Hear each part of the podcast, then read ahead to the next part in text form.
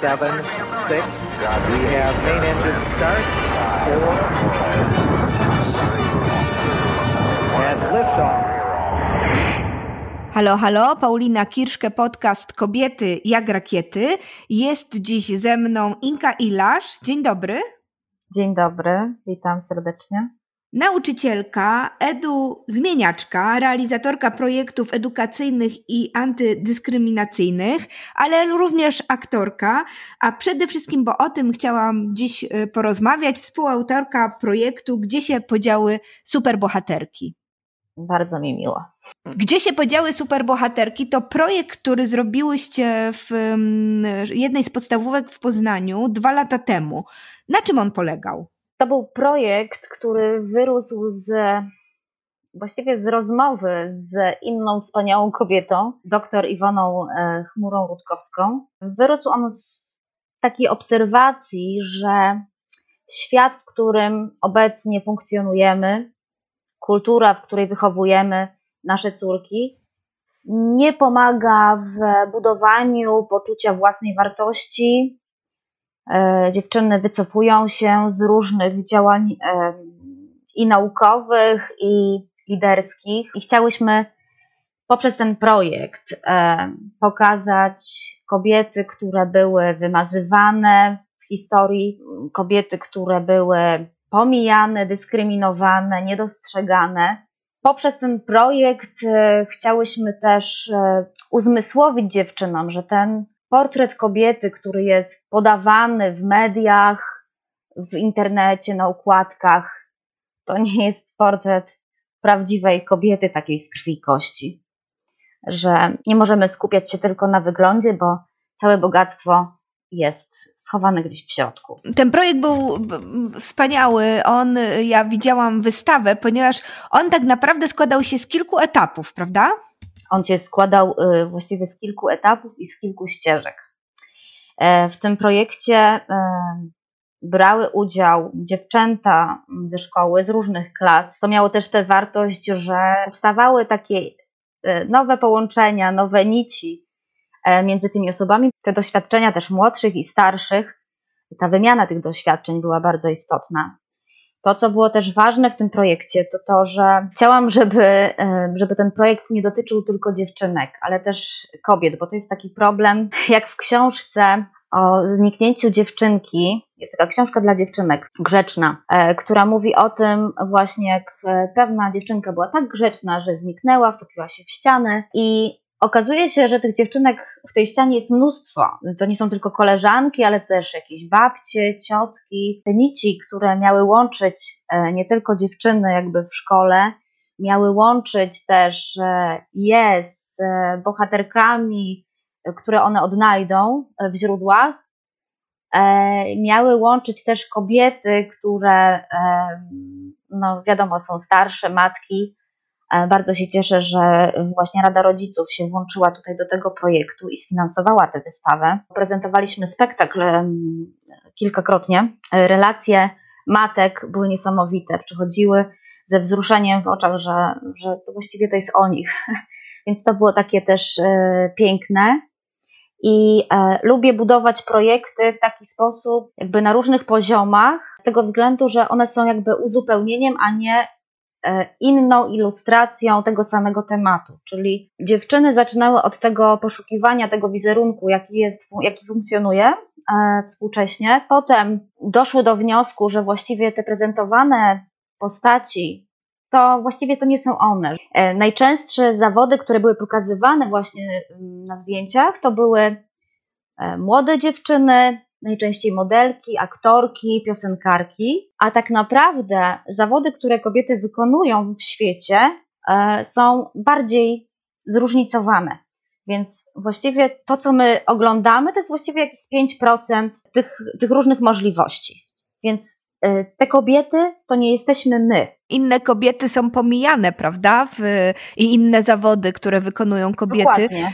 Tak. Bo, bo, bo ja pamiętam, jak my robiłyśmy też warsztaty w szkołach, o tym pewnie już wspominałam wielokrotnie, ale to jest coś, co, co mi dało dużo do myślenia i myślę, że też dziewczynom, które brały w tym udział, w, ty, w tych warsztatach, rozdawałyśmy tygodniki takie opiniotwórcze, jak wprost, polityka, wiedza i życie i Dziewczyny miały za zadanie policzyć, ile kobiet i o czym wypowiadają się w tych gazetach, ile jest ich na zdjęciach, i one z przerażeniem odkryły, że w gazecie Wiedza i Życie, która z założenia ma popularyzować naukę, nie tylko wśród mężczyzn przecież i chłopców, ale w ogóle wśród ludzi, jedyną mhm. kobietą, która była na zdjęciu i która się wypowiadała, była pani emerytka w reklamie bransoletki przeciwreumatycznej. Dokładnie. I, I, to im dało tyle do myślenia, ile pewnie dało do myślenia waszym dziewczynom do oglądania tych gazet, które wy im zaproponowałyście. E, dokładnie tak. I, i jeszcze jedno, e, co jest, wydaje mi się ważne, e, że mnóstwo tych kobiet nie jest podpisywanych. My sprawdzaliśmy też podręczniki, jak to wygląda w podręcznikach. Brałyśmy i fizykę, historię i tak dalej, język polski. No, no, no, co tam która miała, to przeglądała. Maria Curie-Skłodowska się pojawiła i to, było, i, to, i to była jedyna kobieta chyba podpisana z tego, co pamiętam.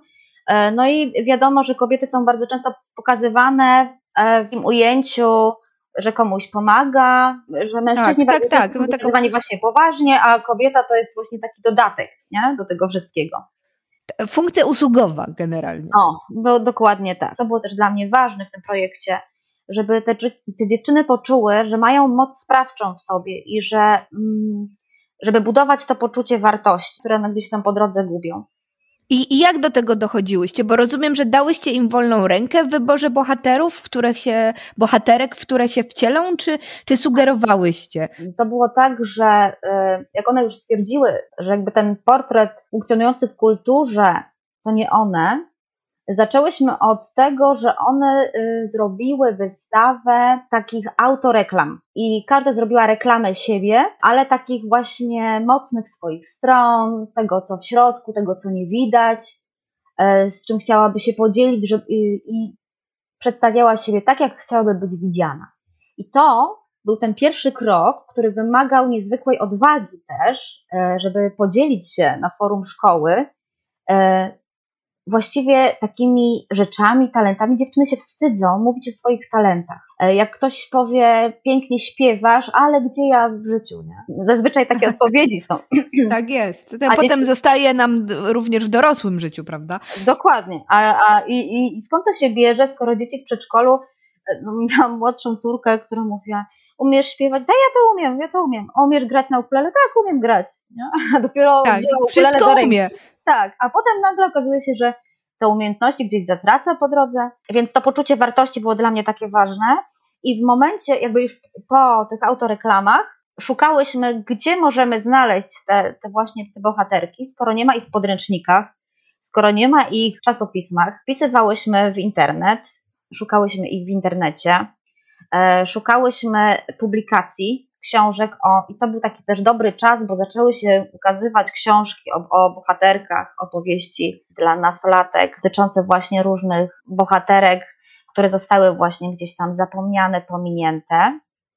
E, I one przeglądały te publikacje i kluczem było e, znalezienie, czy jakby takie miały zadanie, żeby znaleźć taką bohaterkę, która dla niej osobiście jest inspiracją, wzorem. I kiedy one znajdowały, już były zdecydowane na te bohatery, czasami było tak, że miały kilka i nie mogły się zdecydować. Potem pisały biogramy, zbierały informacje, pisały biogramy do albumu e, i też szukały od razu takich cytatów kluczy tych bohaterek e, i potem budowaliśmy z tego, mm, z tego, co one znalazły, przedstawienie. E, jakby to się tak działo na właściwie takich trzech torach. Do tego albumu przygotowywałyśmy zdjęcia tych bohaterek e, i z tego też powstała potem z tych zdjęć wystawa w szkole, która potem była też prezentowana w Urzędzie Miasta w Poznaniu, w Galerii Kultura. Dziewczyny wyglądały niesamowicie.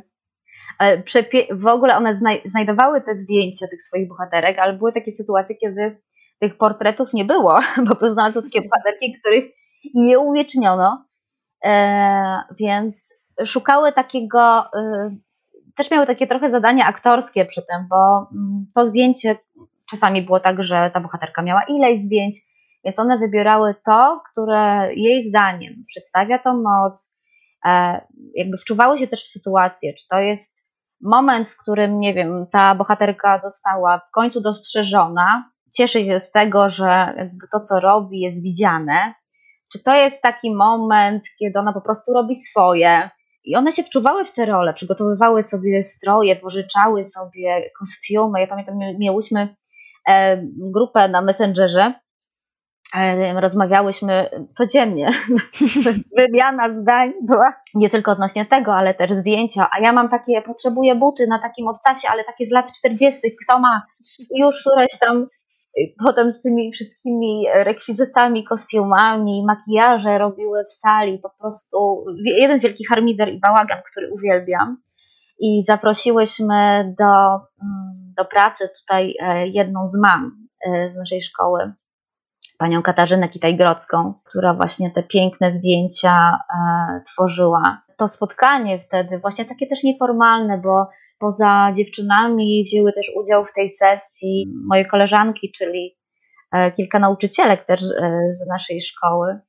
I to było też dla dziewczyn ważne, że jakby inne kobiety widzą to, nie? że tak, jakby takie też połączenie i rozmowa e, na inne tematy niż tylko edukacyjne. To było też bardzo ważne. Ja wiele lat brałam udział w kręgach kobiet, więc wiem, że jakby, no właśnie to tworzenie więzi, nie? takiego budowania zaufania wśród kobiet jest bardzo pomocne i jest takim naprawdę ogromnym wsparciem w wielu różnych y, sytuacjach. Dziewczyny nie mają szansy tak naprawdę, żeby porozmawiać o czymś innym niż szkoła, o swoich, nie wiem, pragnieniach, marzeniach, o swoich myślach. Dopiero w przestrzeni takich na przykład warsztatów mają na to szansę, ale już na przykład z nauczycielkami ta szansa nie jest taka częsta, prawda? Żeby zobaczyć w nauczycielkach kogoś innego niż nauczycielka, po prostu kobietę, która ma swoje życie, przemyślenia jakieś, może być inspiracją. To była też taka przestrzeń, żeby rozmawiać o tym, jak czasem są traktowane y, nierównościowo, jakie przykrości je y, w życiu spotykają też ze strony chłopców, jak chciałyby być w szkole traktowane. Jak ja usłyszałam o różnych określeniach, e, jakimi one są nazywane, i on, na przykład e, dziewczyny też nie zdawały sobie sprawy z tego, nie wszystkie, niektóre, z tego, że pewien rodzaj zaczepek e, w ich kierunku wcale nie jest komplementem, że wcale im się wydawało, że ona jest dowartościowana, jak chłopak potraktuje ją w taki sposób, w którym ona się na przykład źle czuje, ale ona sobie nawet z tego nie zdaje sprawy.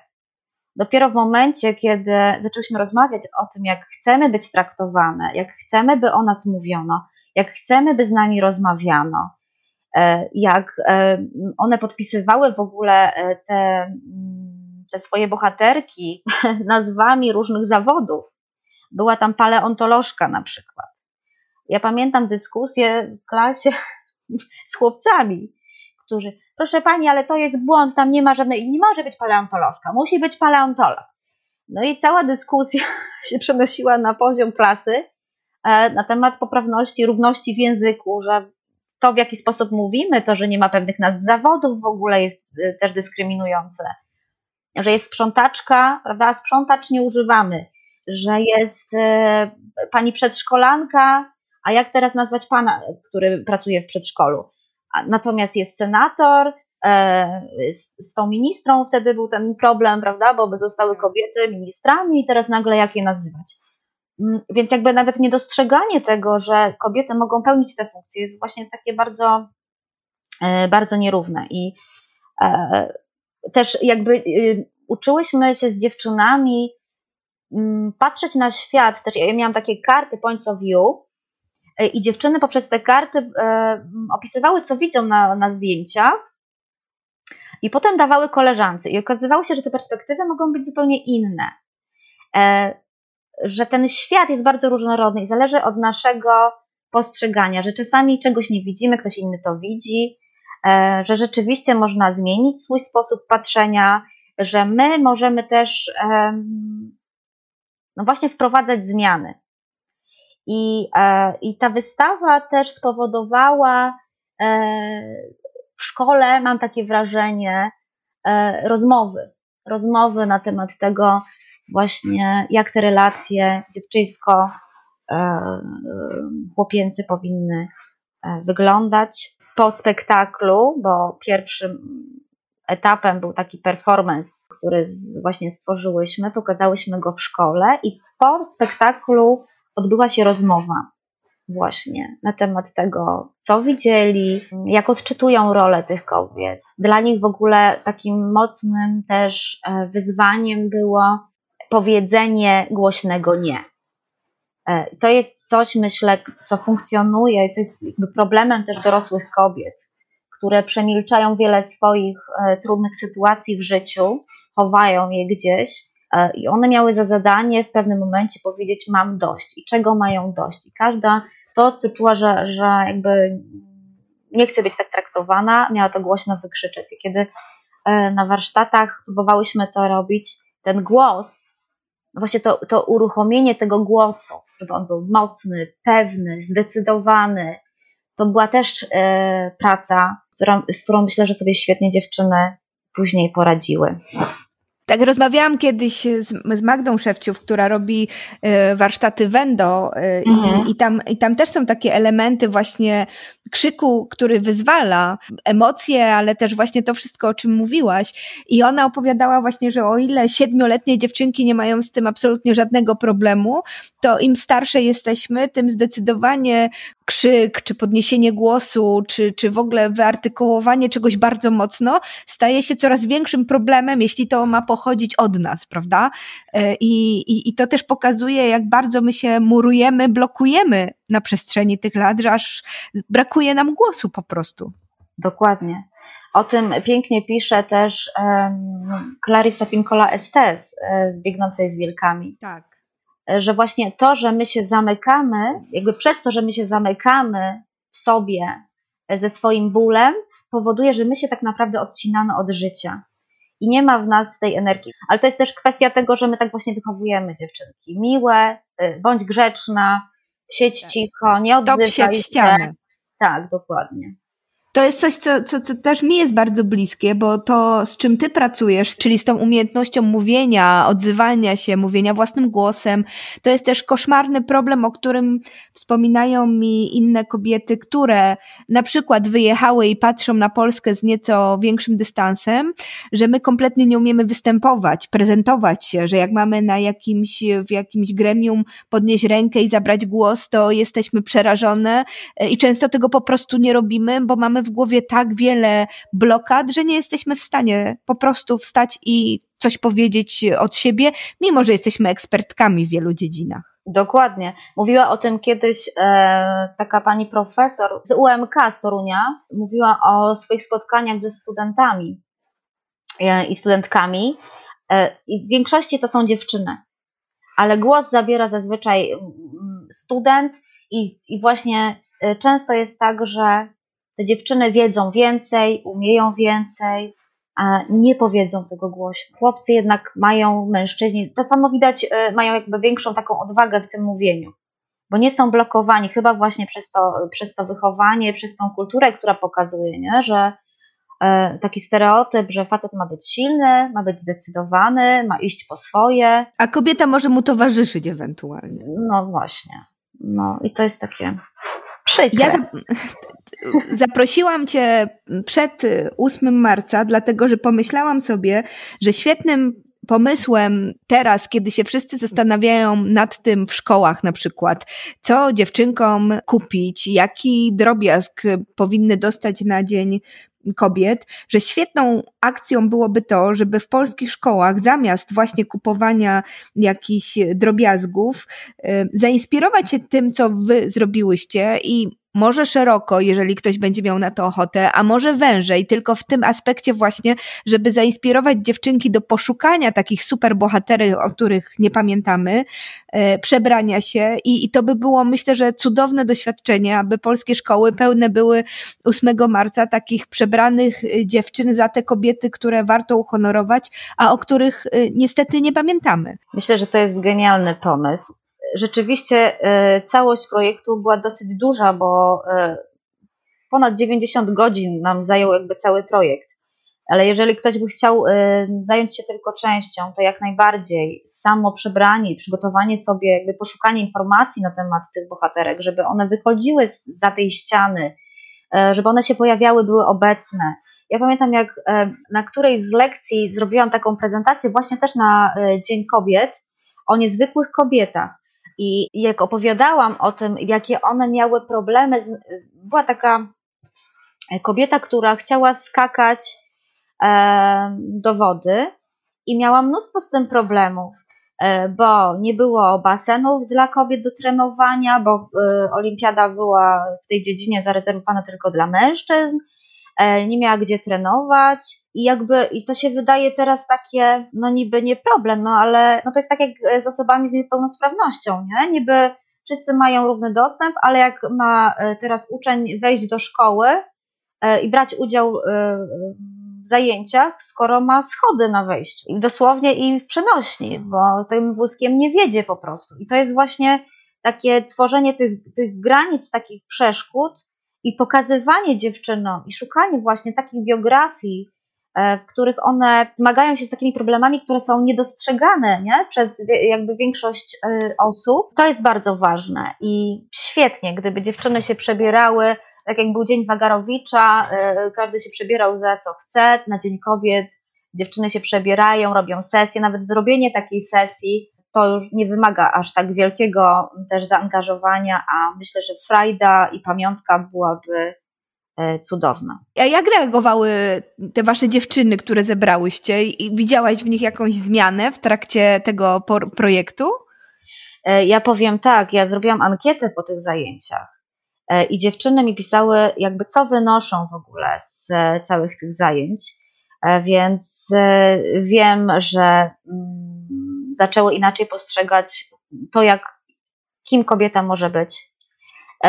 Zaczęły dostrzegać swoje mocne strony, widząc swoje kompleksy, rozmawiając o tym z innymi dziewczynami i patrząc na to, jak inne je widzą, że to wcale nie musi być kompleks, że to może być jej zaleta. Poczuły, że mają prawo być sobą, e, dyskutowały z chłopcami w ogóle. Mnóstwo było rozmów właśnie takich, no tego nie ma, nie ma w projekcie, tego nie widać na wystawie, w albumie i tak dalej, ale w świadomości e, myślę, że mm, odbył się pewien proces, e, który będzie pracował na dłużej. Ja bym bardzo chciała, żeby, żeby po tym projekcie dziewczyny potrafiły wejść w dorosłe życie, E, bez tego bagażu, które my miałyśmy. Żeby były szczęśliwe, pełne mocy, robiły to, co chcą, żeby wiedziały, że mogą, że nie muszą wcale walczyć, bić, e, ale mogą to zrobić w swój sposób kobiecy. A kiedy przyszła do mnie po zakończeniu roku szkolnego, jedna z uczennic, ona kończyła szkołę, przyszła, zobaczyła mnie i się rozpłakała. Powiedziała, że ten projekt to była najważniejsza rzecz, jakiej ona doświadczyła w tej szkole przez 8 lat. No to no ja mam ten obraz po całym tym projekcie. To jest, to, to jest niesamowite, jak z jednej strony wydawałoby się, że niewiele trzeba, a z drugiej, jak bardzo te potrzeby przez szkołę są kompletnie pomijane, prawda? Bo ja to też widziałam wśród tych dziewczyn, ten projekt nasz nie był taki kompleksowy jak ten wasz, nie trwał aż tyle, bo to raptem były trzy spotkania z każdą e, grupą dziewczyn. Natomiast już to dawało mi obraz tego, jak bardzo one potrzebują takich spotkań i jak bardzo to, czego daje, co daje im szkoła, jest nie, no kompletnie niewystarczające I, i absolutnie nie buduje w nich tych cech, które szkoła budować powinna, czyli właśnie poczucia własnej wartości, sprawczości, tego, że mogę być kim chcę, to jest coś, co, co w ogóle gdzieś tam jest pomijane w edukacji. Ja myślę, że to nie tylko w edukacji, ja myślę, że też w domu. No tak jak mówię, my kobiety też przekazujemy pewne ścieżki e, swoim córkom. E, I myślę, że to jest też tak, że czasami działamy automatycznie, czasami powtarzamy te same słowa, które my słyszałyśmy od naszych matek. E, I nie zastanawiamy się, jaki przekaz za tym idzie. E, ja miałam na przykład taką sytuację. Na Wigilię, jak e, przygotowywaliśmy, obowiązkami dzieliły się osoby z klasy i chłopcy i dziewczynki. I dziewczynki właśnie dbały o ten wystrój, o obrus, o talerzyki i tak dalej, a chłopcy towar na stół jest załatwiony i czekają na to, aż dziewczynki ogarną. I jakby właśnie uczenia też tych w różnych sytuacjach, to nie tylko właśnie edukacyjnych, ale też myślę, że w każdej przestrzeni. Nie? Myślę, że dziecko to jest, dziecko wychowuje cała wioska, więc myślę, że wszyscy mamy wpływ na to. Każdy z nas może być inspiracją i wzorem do tego, żeby Mm, wprowadzać zmiany. Tak, bo potem jest tak, że jak jest y, spotkanie, na którym jest y, na przykład iluś facetów w firmie i kilka kobiet, no to wiadomo, że kto robi kawę, no pani Basia, a nie, pa, a nie pan Janusz na przykład. Ale a no właśnie, a wystarczy, prawda, poprosić raz y, pana Janusza, nie? o to chodzi. Nie wpada nam to też często do głowy po prostu, bo same z natury wstajemy i idziemy, no bo przecież kto ma tę kawę zrobić. No, to, jest, to są takie stereotypy, które w nas bardzo, bardzo mocno siedzą. A chciałabym Cię jeszcze podpytać o, o Twoje doświadczenie i Twoją drogę do szkoły, bo ona chyba też nie była taka prosta i oczywista, bo po drodze jeszcze parę rzeczy się w Twoim życiu działo. Moja droga, że tak powiem, cały czas ewoluuje. jest drogą po prostu. Cały czas, tak jest, dokładnie. Cały czas jestem w procesie, w ogóle uwielbiam procesy. E, właściwie najpierw, najpierw w liceum byłam na matwizie. W podstawówce byłam świetna z matmy, więc wydawało mi się, że pójdę na informatykę e, i zajmę się naukami ścisłymi. E, a kiedy w liceum byłam na przedstawieniu we Wrocławiu, pamiętam, Kardenia i Celinda, Teatru Pantomimy, stwierdziłam, że to jest to, co ja jednak chcę robić najbardziej, pójść w stronę teatru i grać E, I chodziłam do takiej szkoły prywatnej aktorskiej przez 4 lata, potem zdawałam egzamin eksternistyczny, a później jak zaczęłam właśnie pracować teatralnie i mm, to były też spektakle dla dzieci, praca taka teatralna z dzieciakami. I kiedy zobaczyłam, że to ma w sobie głęboki sens, że daje coś światu od siebie, e, a też dzieciakom czasami coś, czego od nikogo innego nie dostały. Czułam, że czułam się potrzebna po prostu, e, a też, że zaspokajam ich jakieś tam potrzeby. I to było coś, co mi uświadomiło, że ja chcę pracować e, z dziećmi, z uczniami, ale też nie chciałam jakby rezygnować z tego teatru, więc staram się łączyć to, co teatralne, to, co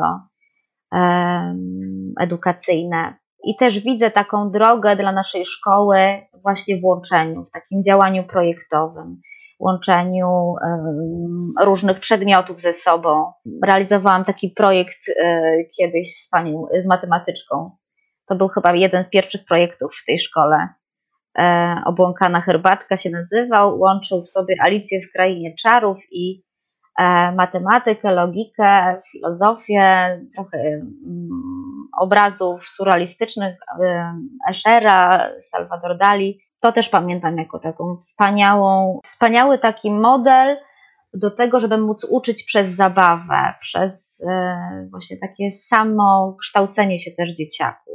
Jak ty się odnajdujesz właśnie w tej naszej polskiej szkole, która, e, no, która nie jest e, szkołą, która stawia na kreatywność, na innowacje, na inny sposób myślenia? Czy te, te, te, te rozpychanie się trochę w tych sztywnych regułach jednak jest możliwe w polskiej szkole? Myślę, że jest to możliwe, bo bo jednak to robię. Trzeba mieć przynajmniej kilka takich osób, które e, zaufają ci. Jakby zaufanie jest podstawą. Ja miałam to szczęście, że spotkałam dyrektora i dyrektorów w ogóle na swojej drodze, którzy e, może nie od pierwszej chwili, bo czasami te pomysły wydawały się z kosmosu, ale e, po jakimś czasie E, jednak stwierdzali, że tak, że to jakby, że to jest pewien sposób, że to jest jakaś droga. Znaczy ja widzę jej sens i ja wiem, że ja jak tak to czuję i wiem, że ileś dzieci za tym podążyło i wiem, że nie muszę stosować ocen, żeby dzieciaki do tego zachęcić. Myślę sobie, że jest mnóstwo takich rzeczy w szkole, które mi przeszkadzają, które mnie ograniczają też. No, mnóstwo tej biurokracji na przykład. Są rodzice, którym się to bardzo podoba, a są też rodzice, którzy absolutnie nie, no bo powinno pod egzamin uczyć i tak dalej, więc te podejścia tutaj czasami nie są takie same. Trzeba lawirować. Ja wiem, nawet może nie tyle lawirować, co przekonywać do słuszności, a można to robić tylko wtedy, kiedy oni widzą, E, że dziecko chce chodzić do szkoły, że dziecko chce iść na dodatkowe zajęcia, e, że robi coś e, więcej, że jest czymś zainteresowane, że budzi się w nim jakaś pasja, że zaczyna wierzyć w siebie. Fajnie, żeby rodzice wiedzieli, co my chcemy zrobić, w jaki sposób. Ja tak miałam, kiedy Odyseję prowadziłam właśnie, że Pierwsze spotkanie to było spotkanie z rodzicami, na którym wyjaśniałam zasady, w jakich będziemy funkcjonować, co będziemy robić. Tam jest rzeczywiście praca już absolutnie samodzielna dzieciaków, to Tutaj... tego w ogóle w szkole brakuje, prawda? Tego oraz takiej pracy raz, że samodzielnej i szukania czegokolwiek na własną rękę, a z drugiej strony pracy zespołowej i takiego myślenia właśnie wspólnego nad czymś, pracy wspólnej nad czymś, robienia jakichś projektów, a potem prezentowania ich na przykład, tak żeby inni zrozumieli, co myśmy chcieli zrobić to jest, mam wrażenie, też wielka bolączka naszej szkoły. Tak, ja myślę, że Odyseja to po prostu dla mnie to jest program idealny. Do, to opowiedz w paru słowach, bo może nie wszyscy wiedzą, co to jest Odyseja i, i na czym on polega. Odyseja Umysłów to jest taki program amerykański. E, Polska kilkanaście lat temu przystąpiła do tego programu. On zakłada właśnie, że, że twórcze myślenie, prezentacja tego twórczego myślenia, poszukiwanie e, rozwiązań problemów, to jest wartość. Cała właśnie droga do tego efektu końcowego e, jest najważniejsze. Punktowane są oczywiście te rozwiązania, natomiast to, co jest ważne, to droga dojścia. Odyseja zakłada pięć jakby grup tematów. Drużyna sobie wybiera, drużyny są siedmioosobowe, uczniowie się spotykają i rozwiązują, wybierają sobie problem długoterminowy jeden i drugie, e, drugie zadania, drugi rodzaj zadań to są zadania krótkoterminowe, czyli spontaniczne, ale tu się uczą właśnie współpracy w grupie, zaufania, potem jest analiza tego zadania, co nam się udało osiągnąć, w jaki sposób, co nam pomogło, co nam utrudniło. E, sami siebie oceniają to wykonanie. To wykonanie. Jeżeli nie uda się jedna próba, mogą próbować drugi raz, e, spróbować po przeanalizowaniu mm, pierwszego wykonania. E, więc to uczy też wytrwałości, E, wyciągania wniosków z błędów, a zadanie długoterminowe to jest zadanie, które polega na przygotowaniu e, przedstawienia w określonym czasie, w którym mają wyznaczone pewne elementy, które się w tym przedstawieniu muszą znaleźć. Więc sami muszą napisać scenariusz, e, stworzyć kostiumy, rekwizyty, czasami jakiś pojazd, nieraz jest to jakaś instalacja z patyczków balsa liczy się kreatywność, jest wyznaczony limit pieniędzy, które można wydać na, na te wszystkie elementy. Więc to uczy też y, takiego planowania, kosztorysów, robienia zakupów i to jest y, niezwykła przygoda, to bardzo integruje. No. Opowiadasz o czymś, co absolutnie nie przystaje do wizerunku szkoły polskiej. No mam wrażenie, że na jednym biegunie jest ta Odyseja, a na drugim polska szkoła, i, i, a jednak da się to połączyć. E, to znaczy, to były zajęcia dodatkowe, ale niemniej myślę, że niemniej można to, y, te elementy można wprowadzać. E, Opowiadasz o tym właśnie, o tych wszystkich takich drobinkach, które e, wprowadzasz, czyli te projekty właśnie w szkole, to, że nie, niekoniecznie ocena jest wyznacznikiem tego, czy coś się umie, czy nie i tak dalej, i tak dalej, to aż no nie, nie mogę nie spytać, jaka jest ta wizja twojej idealnej szkoły i jakby ta szkoła wyglądała? Moja, moja, Ej, bo mamy niedużo czasu. moja, idealna, moja idealna szkoła polegałaby na tym, że nie ma ocen za zachowanie. E, zaczynamy od integracji zespołu. Pracujemy projektami, czyli łączymy różne mm, przedmioty, włączamy w to różne instytucje też czasami z zewnątrz. Na pewno poruszamy tematy, które są e, istotne Mamy więcej możliwości wyboru, jeśli chodzi na przykład o zestaw lektur. Na pewno brakuje mi tam książek współczesnych, które, w których dzieciaki mogą odnaleźć swoje problemy. Mamy oczywiście dwie pozycje nieobowiązkowe i tutaj propozycje mamy, ale ja wiem, że możemy zawsze wymyślić lekcję, scenariusz, żeby była ciekawa i E, opowiadała o tym, jak kiedyś widziano świat, a jak teraz e, widać, tak, mamy syzyfowe prace na przykład. Ja to łączę ze Stowarzyszeniem Umarłych Poetów. E, ale moglibyśmy na przykład wziąć książki, które dotykają naprawdę problemów globalnych. Ja bardzo lubię z dzieciakami omawiać Ikebala, bo wtedy zajmuję się też tymi problemami niewolnictwa dzieci na przykład E, zaangażowania takiego też jakby, no właśnie znów mamy to pojawianie się tego, tej mocy sprawczej, że ja mogę zrobić kampanię, że ja mogę przygotować przemówienie w obronie czyjejś prezentacji własnych przekonań e, że mogę rozmawiać o tym, co to jest język nienawiści, o zmianach w klimacie, o ochrona praw e, przyrody, dbanie o środowisko, to w jaki sposób my się odżywiamy, jak dbamy o samych siebie, ale też nauka przede wszystkim chyba, nauka o relacjach, empatii, to co pisze Rosenberg w porozumieniu bez przemocy.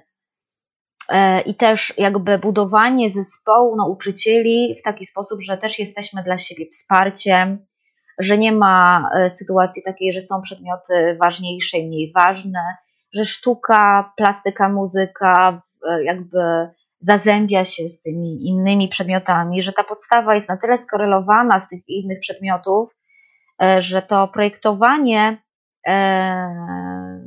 tych wspólnych zajęć e, byłoby e, dużo łatwiejsze. Nie, nieraz jest tak, że po prostu treści, które mamy w piątej klasie na jednym przedmiocie, pojawiają się w, w szóstej klasie na innym przedmiocie. Jakby nie ma tej korelacji, to jest czasami też utrudnienie i to wielu nauczycieli też zniechęca. Budowanie takiej społeczności też, no myślę sobie zawsze o tym trójkącie, że nauczyciel, rodzic, uczeń, rady rodziców, nauczycieli, o tym, co jest dla nas ważne, e, co chcemy budować w szkole. To są pytania, na które chyba coraz więcej nauczycieli sobie też, y, które sobie coraz więcej nauczycieli zadaje, mam wrażenie, jak, jak ta szkoła powinna wyglądać, prawda? Bo tych nauczycieli chcących, chcących jakieś zmiany wprowadzać yy, i czujących, że jest na to jakaś spora przestrzeń się, się gdzieś tam rodzi, trochę, trochę jest, ale gdzieś tam te zderzenie z tą ścianą chyba jest dość bolesne, mam wrażenie cały czas. E, dokładnie, bo ja myślę, że te osoby, które są u góry, y, projektują coś, co nie do końca odpowiada rzeczywistości. I, ale myślę sobie, że jak chcemy zaczynać zmiany, to zawsze musimy zacząć od siebie. Nie? Y, zrewidować swoje przekonania, swoje pomysły. To, czy ja chcę wygodnie prowadzić, tak jak prowadziłam zajęcia przez 30 lat, nic nie zmieniać, czy ja chcę prowadzić te zajęcia w taki sposób, żeby w oparciu, nie wiem, o nowe badania, o to, co już zostało gdzieś tam dawno wyparte, wyprzeć to e, i mm, prowadzić te zajęcia tak, żeby były ciekawe dla uczniów. A zacząć można od projektu, gdzie się podziały superbohaterki. Dokładnie tak. Podzielę się tym projektem u nas na stronach y, fundacji, żeby ci, którzy się zainspirowali naszą rozmową, mieli okazję do tego, aby poprzeglądać wasz album i zobaczyć, jak to wy zrobiłyście i może zainspirować się tym do tego, aby właśnie taki pomysł zaimplementować w szkole z okazji 8 marca. Myślę, że to by była naprawdę świetna rzecz, żeby, żeby się chociaż teraz na tym etapie, kiedy możemy to zrobić w klasach 1-3, żeby takie działania przeprowadzić? No byłabym przeszczęśliwa, gdyby to poszło w świat. I mam tak. taką nadzieję, że to pójdzie i że kobiety zaczną mówić własnym głosem. A zacznijmy od dziewczynek, zacznijmy od projektu Gdzie się podziały superbohaterki. Namawiam do tego ja i namawiała e, Inka Ilasz, która dzisiaj była moją gościnią w podcaście Kobiety jak rakiety. Bardzo Ci dziękuję. Bardzo dziękuję za zaproszenie. 10, 9, 8, 7, 6. We have main engine start. 4. And.